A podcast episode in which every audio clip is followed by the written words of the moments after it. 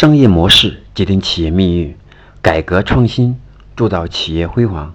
大家下午好，我是商业模式研究与实践者江开成，很高兴继续通过喜马拉雅和大家分享我们商业模式这个创新与重构的系列课程。那今天我将和大家分享的是第十七讲。那这次主讲的内容呢，跟以往有不一样的地方。这一次我将以传统。以传统企业转型为核心来讲商业模式，因为我们讲商业模式，对于我们不管是现在的技术型公司、销售型公司、贸易型公司，还有非常传统的服务业，比如像像餐饮啊、美容啊，还有我们说的制造业等等，包括我们的文化行业，其实核心它都是一种思维模式的转型为核心。因此，我这一期讲的第十七期。是以实战案例的方式，就非常传统的房产转型，来跟大家来分享，用创新思维来实现企业专利转型。那么，这也是我们商业模式当中非常重要的一点，那就是我们的创新创新路径，还有未来我们企业的发展空间，我们如何去调整战略，这其中就非常重要。另外，在这在我们进入到正式的课题之前，好。我们也要来思考三个问题，请大家来思考。那么第一个就是您的企业现在资金链有没有遇到问题？第二，您现在企业的你现在企业的创新路径是什么？第三，您现在企业的平均员工的平均年龄是多少岁？把这三个问题思考完以后，对吧？我们再正式进入到。我们用创新思维实现企业战略转型的这个课题的时候，那么大家就会去用心去思考我们的企业该如何转型。如果这三个问题能够很顺利的答出来，那说明我们的转型相对而言会容易很多。假如说我们现在还要思考一段时间才能答出来，那就说明我们对自己的企业还没有很深刻的去了解。好了，那今天我正式进入到我们的第十七讲，我们。用创新思维实现企业转型的培训内容。那今天我要分享的主要是房地产这个行业，因为我们都知道，在房地产对于我们传统企业来讲，转型应该是一个比较难的一个行业。那如果是这家这么传统的一个行业都顺利的用创新思维转型，把战略转型的很成功，那么对于我们其他的像技术型公司、销售型公司，还有比如说我们的文化创意型公司。还有比如说我们的文，还有比如说这个我们这个一些小型的工厂啊、中型的工厂啊，那比起来那应该是简单很多了。那今天分享的房地产就是以链家为例，其实多数有租房买卖二手房经历的人，其实都经过与房地产经纪开发公司打过的交道，其中其中的滋味和感受，我们就比较清楚。在这里我不做妄自评论啊，因为。每一个人在租房和买房的过程当中，所面对的情况不一样。那比如说我们的每个人的经济能力不一样。那比如对吧？像我们的同龄人啊，八零后啊，很多在北京，那么发展很好的人，他的租房水平可能能够租到八千以上，或者是这个一万以上的这种房子。那么他去找链家公司，或者是找其他的这个我爱我家公司去租房的时候。那么，因为他租的房相对而言会高端一点，或者是环境会更好一点，那么他去面，那么他去租房的时候呢，可能在这过程中发生的一些问题哈就少一些。因为第一，他思考的他思考的问题相对简单，因为他不会轻易的去砍价。另外，他做地方相对高端，那么对应的附近的链家也好，我爱我家也好，那么他这附近的人，那么他所接触的人群，那么他已经沟通过。那他已经知道了这些人的沟通的习惯，因此我们相对而言问题会少很多。那对于那些收入比较比较这个比较艰难的，或者是我们收入不太高的一些上班人群，那么他们所面临的情况，那可能就会考虑到这个房子的，可能会考虑到这个房子的价格比较纠结啊，还有这里面具体的环境呢，从综合因素会思考的很多。因此我们经常说说所说的，对吧？赚钱要赚有钱人的钱，因为越有钱，他考虑的问题相对越简单。所以，呃，我不在这里不做过多的一个评论哈，就只是个人的一些浅见。那么，其实在中国房地产这个行业里面，其实房产消费啊是很旺盛的。那么，如果今天我们拿房地产来跟大家来分享关于企业转型，那么我们就要切实的去思考和实战的案例来分析它具体是怎么转的。好，那在这里呢，我跟大家来沟通链家的他是怎么用创新思维来做他的企业转型的。那么，其实从链家从创立之起的。第一个十年，其实链家就是按照自己的管理方式和模式实现了企业的高速发展。因为像我们的北京啊，像我们的北京，应该很多人很清楚，在北京的整个整个这个房产市场，不管是新手楼盘呢，还是二手啊，那在链那在北京来讲，链家是真的是首屈一指了。特别是租房，可以说北京的各个小区，每个小区的东西南北门。它都是完全被链家覆盖了。我们一条街走过去，基本上全是链家的各种店。因此，我们说链家在前十年它已经很成功了，在后面是复制。那么链家到今天为止，它也会面临很多的企业转型的问题。因此，因此链家的他思考的转型呢，主要从三个角度：第一是思维模式，第二是销售，第三是人才管理的三方面去转型。那今天我主要分享的是关于他的这个，主要是他的这个。思维的转型为核心。我们说，一个行业领先的成功，它必然会有足以骄傲的方法和经验。那么，随着市场环境和竞争对手的变化，其实当企业的成功模式被不断的复制，那么创新思维才是推动企业摆脱竞争的追逐，突破企业发展瓶颈，实现生活的基础。好，我们来正式看看啊，它的它的战略转型是一步步怎么做出来的。那么，作为北京目前在北京二手房买卖市场份额领先的房地产经纪公司，那么链家面临着将北京模式成功复制到其他城市，以及如何去以及如何去扩大北京业务的等战略性问题。当时，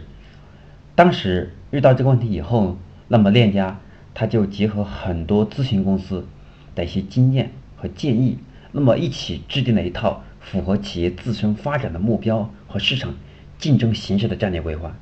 那么确定建立以房屋买卖业务为核心，租售和按揭为支撑点，还有数据业务为基础的主营业务组合。那么运营的模式从单一的产品渠道房源、房源的驱动模式发展为复合型渠道模式，即把它变成平台。过去链家是我们所看到的。都是以这个二手房的销售和还有它的这个租赁为核心。那么现在链家现在它打造了一个，大家知道，链家这个后来它打造了一个这个也往线上方面去走。那么链家逐渐把一个逐渐把一个这个租赁和买卖为核心的一种一种业务，把它变成了一种一种一种这个多种业务复合性的模式，也开始把它变成从买卖销售。把它变成了渠道，把它变成了服务平台。那么开始链家的地产进一步明确了它企业的愿景和长期的发展方向。那么也计划在未来五年进入到十五个城市。那么门门店也快速的拓展，超过了三千家，打造一个覆盖这个环渤海、长三角和珠三角，包括中原地带。那么年销售额已经早就过千亿的这个房地产服务平台。那么在推荐这个战略过程当中。那么其他城市开分公司的是一个规模是复制的动作，其实这个时候一旦规模过大，其实企业转型就会很困难，特别像链家。那么此时链家他就派南京的、还有天津的等等等等各个地区的经理和总经理，然后开始去研究各个市场平台化布局，特别是从。装修、招聘、培训、签约、营销等多方面要去打造一个复合性的人才团队。那么链家开始把它的分公司和总部之间以人才和专业共同去磨合的过程，来是打造以人才来驱动战略转型。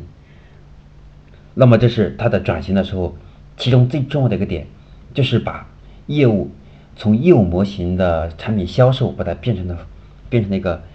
一个这个平台制，那么另外当它的战略转型啊思路确定以后，那么开始第二个动作就是销售怎么转型。毕竟企业要生存和发展，那么还是要有源源不断的流水来给企业供血。过去，那么链家对于客户的关注的理是非常理性，那么它的效率是给客户最好的服务。因为像链像链家，因为它标准化的服务，因此它可以快速的把快速的把一个用户从需求到最后确定进这个拎包入住整个流程是已经非常规范的，因此它复制起来就比较简单。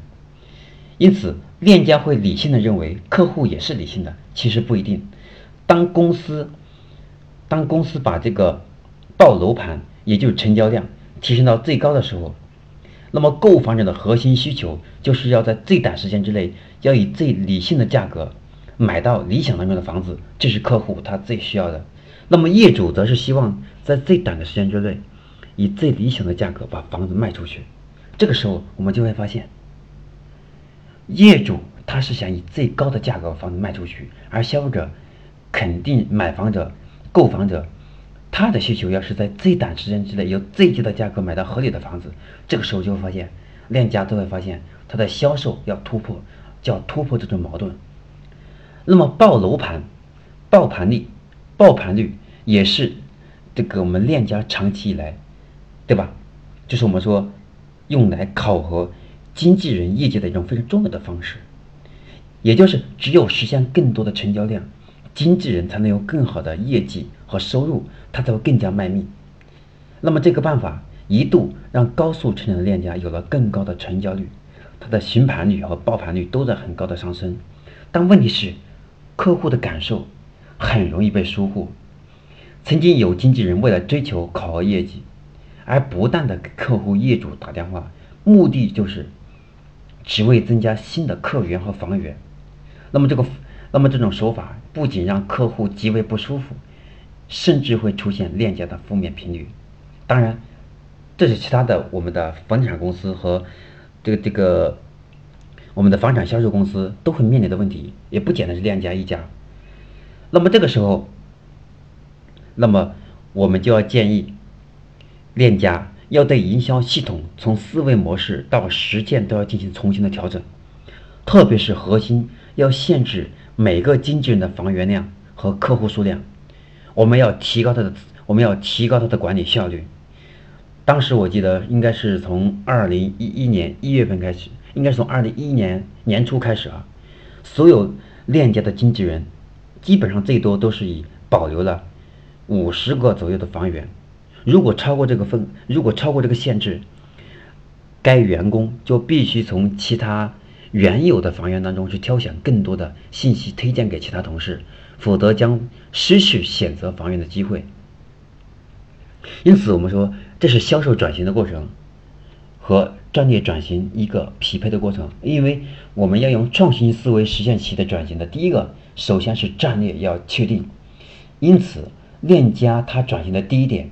是把自己以完全以销售为核心的这种业务形态。把它变成了平台制，那么这是它的战略转型，这是它的思维转型的第一点是战略转型。第二点，它是销售模式转型，是结合战略转型当中以平台为核心开始配合的销售转型，就开始把过去以销售完全以销售量为核心，把它变成了以经纪人对吧？以经纪人这个还有购房者。为核心，这种系统化的管理效率进行了进行了提升。它的销它的销售转型是从过去完全以销售为核心，把它变成有标准的绩效考核这种转型为核心。因此，从系统从营销系统的从思维到实践都进行了统一的调整，然后限制了限制了这个员工对房源还有对客户之间的沟通效率。特别是所有链接的经纪人，最多只能保留五十个房源，来保证了房源的有效性，还有用户的咨询量，这个之间不会产生骚扰。因此，我们说要用创新思维去实现企业的转型。首先，最重要的一是专业，第二是销售，第三就是人才。那么人才也决定了我们的专利和销售最终是否能落地。因此，我们经常会强调，其实一家卓越的公司，它之所以到最后可能会消亡，往往是因为机遇太多，而不是因为没有机遇。那么这个，那么这个，那么这个，这个思维也告诉我们，如果招募不到足够的优秀人才，其实任何一家优秀的公司都无法保证持续的增长，还有保证未来持续的提升核心竞争力。同时也无法保证企业的收入有持续的增长性。所以说，如如果说一家公司它的收入增长速度总是快于招募人才的速度，那么只有这样，这家公司的发展才不会滞后，并且这个这个到最后，我们的企业才能会良性的发展。一年对吧？一年三百六六十五天里面，我们很多企业都是。一直要在问我们的关键岗位，他的关键人能不能担任起这个关关键岗位应该承担的责任，他未来的成长性，我们都应该做整体的思考。因此，我们就进入到我们用创新思维实现企业转型的第三个环节，是人才管理，也就是管理上的管转型和人才结构的调整。那我们说这个，那么看看链家，他是怎么做的？新兵，对吧？新兵是人才培养当中最核心的部分，那么链家也是这样做的。对于这些所有的门店经理，都要有很强的执行力，但管理能力都是比较薄弱，怎么提升也变得尤为重要。我们过去，对吧？我们过去都会就在思考，其实人才，也就是我们要有高学历啊，我们有高学历，应变能力强啊。还有抗压能力强啊，那么今天呢，我们的复合型人才就不是的。那么这里面其中最重要之一，就是要有很强的创新型思维。那我们看看链家应该怎么去思考它的人才转型的问题呢？OK，那么在这里我们就正式的进入到我们人才转型的这个部分来了。这个特别是我们链家里面，一旦我们的销售员，对吧？我们的销售人员还有经纪人把精力都是放在以成交为核心上，那么他的人才的素质和人才的最终的持续性就会存在问题。这个我记得当时从二零应该是二零一零年开始，和二零一一年啊这两年的时间，链家重点也在思考它的转型的思路的问题。当时特别提出的是要以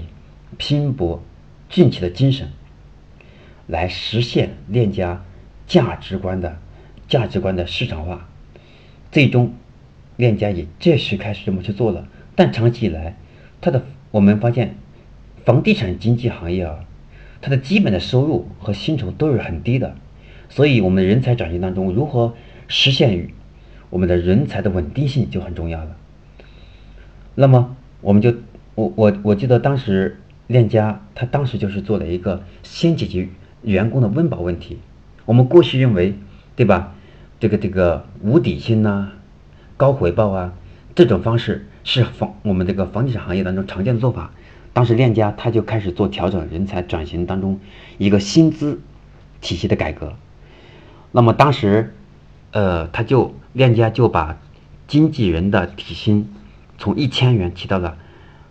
呃两两千，我记得是两千左右，这样提高了将近一倍。当时人才的流失率就降低了很多，这个时候经纪人能从容的从，能够从容的从这个年轻人到中年人，就是我们会发现，它的稳定性都比过去要提升了很多。那么我们说链家他要解决这个长期稳定性的问题和人才创新的问题，还有新的年轻人能够留下来，其实年这是链家。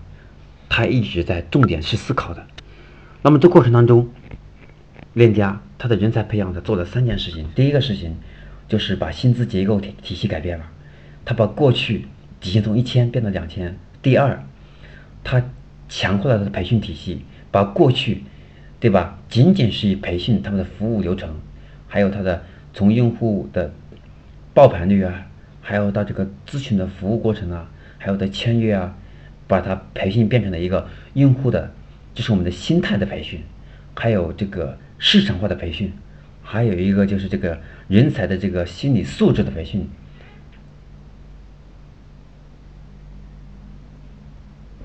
所以啊，我们说这个这人才培训，另外一个开始规划，开始规划这些人他未来在链家这个平台上，他的职业规划，还有他的收入增长，以及他的晋升，还有包括未来的成长空间，还有包括内内部的这个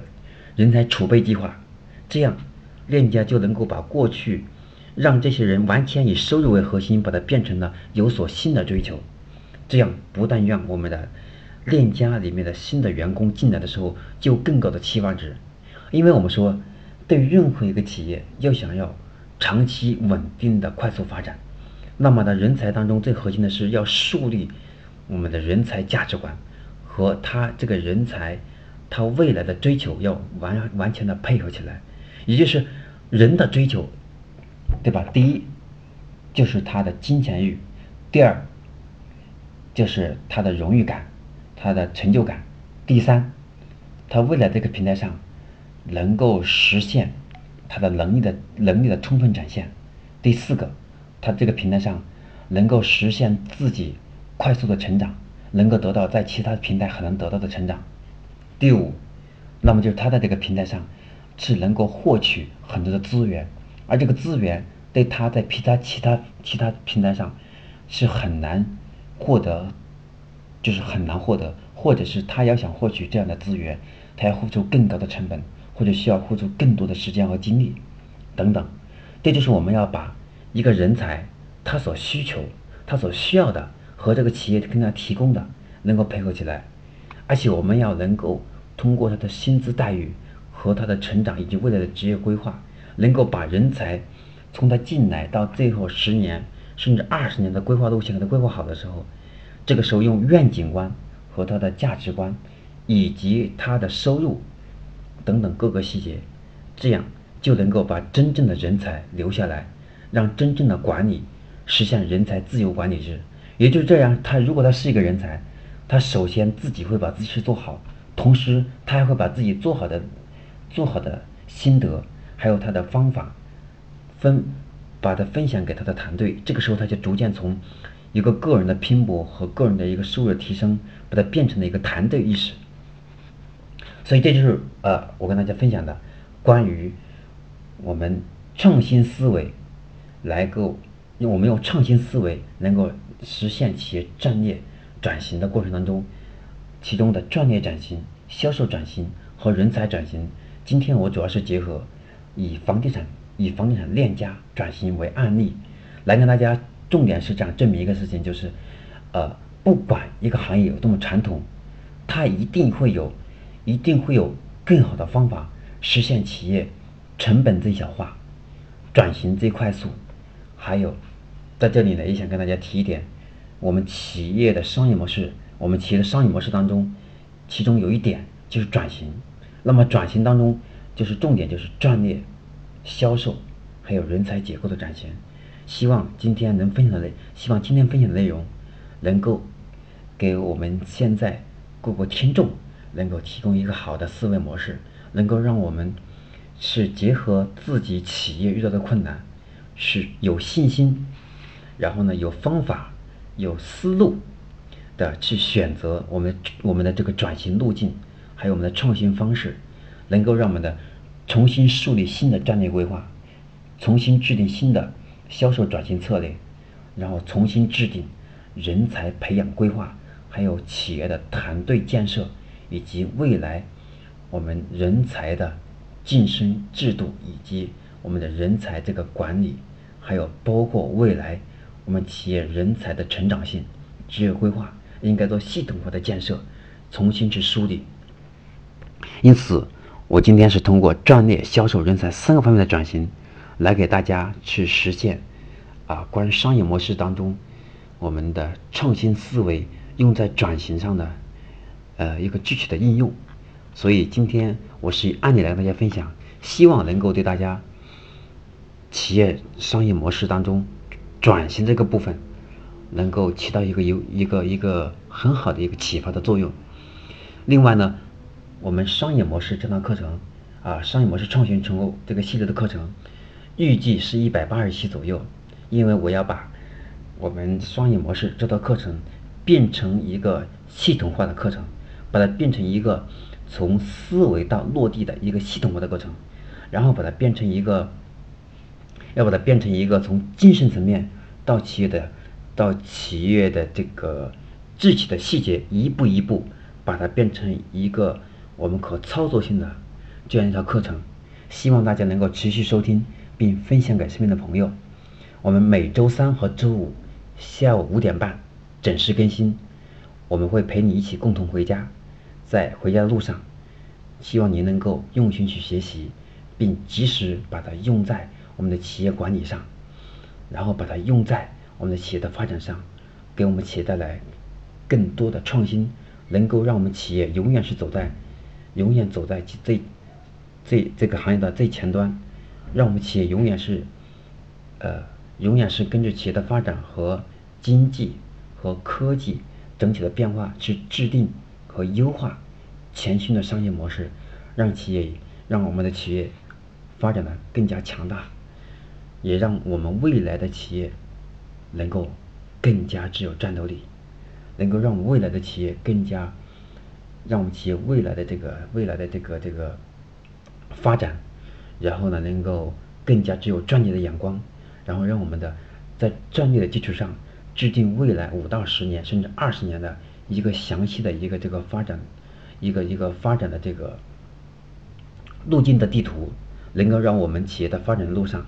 不会迷失，不会因为诱惑而失去了主失去了主业的这这种偏向，不会因为我们的人才的流失而是失去了企业发展的核这个这个这个这个核心，也不会因为我们。某一次的失误，而失去了发展的信心，也不会因为现在我们遇到的瓶颈，而让我们自己烂了手脚。希望我们一起在这个商业模式这套课程当中，能够更多的去思考出我们自己企业的这一部分。好了，那今天我们分享内容就到这里，我们下次课程再见。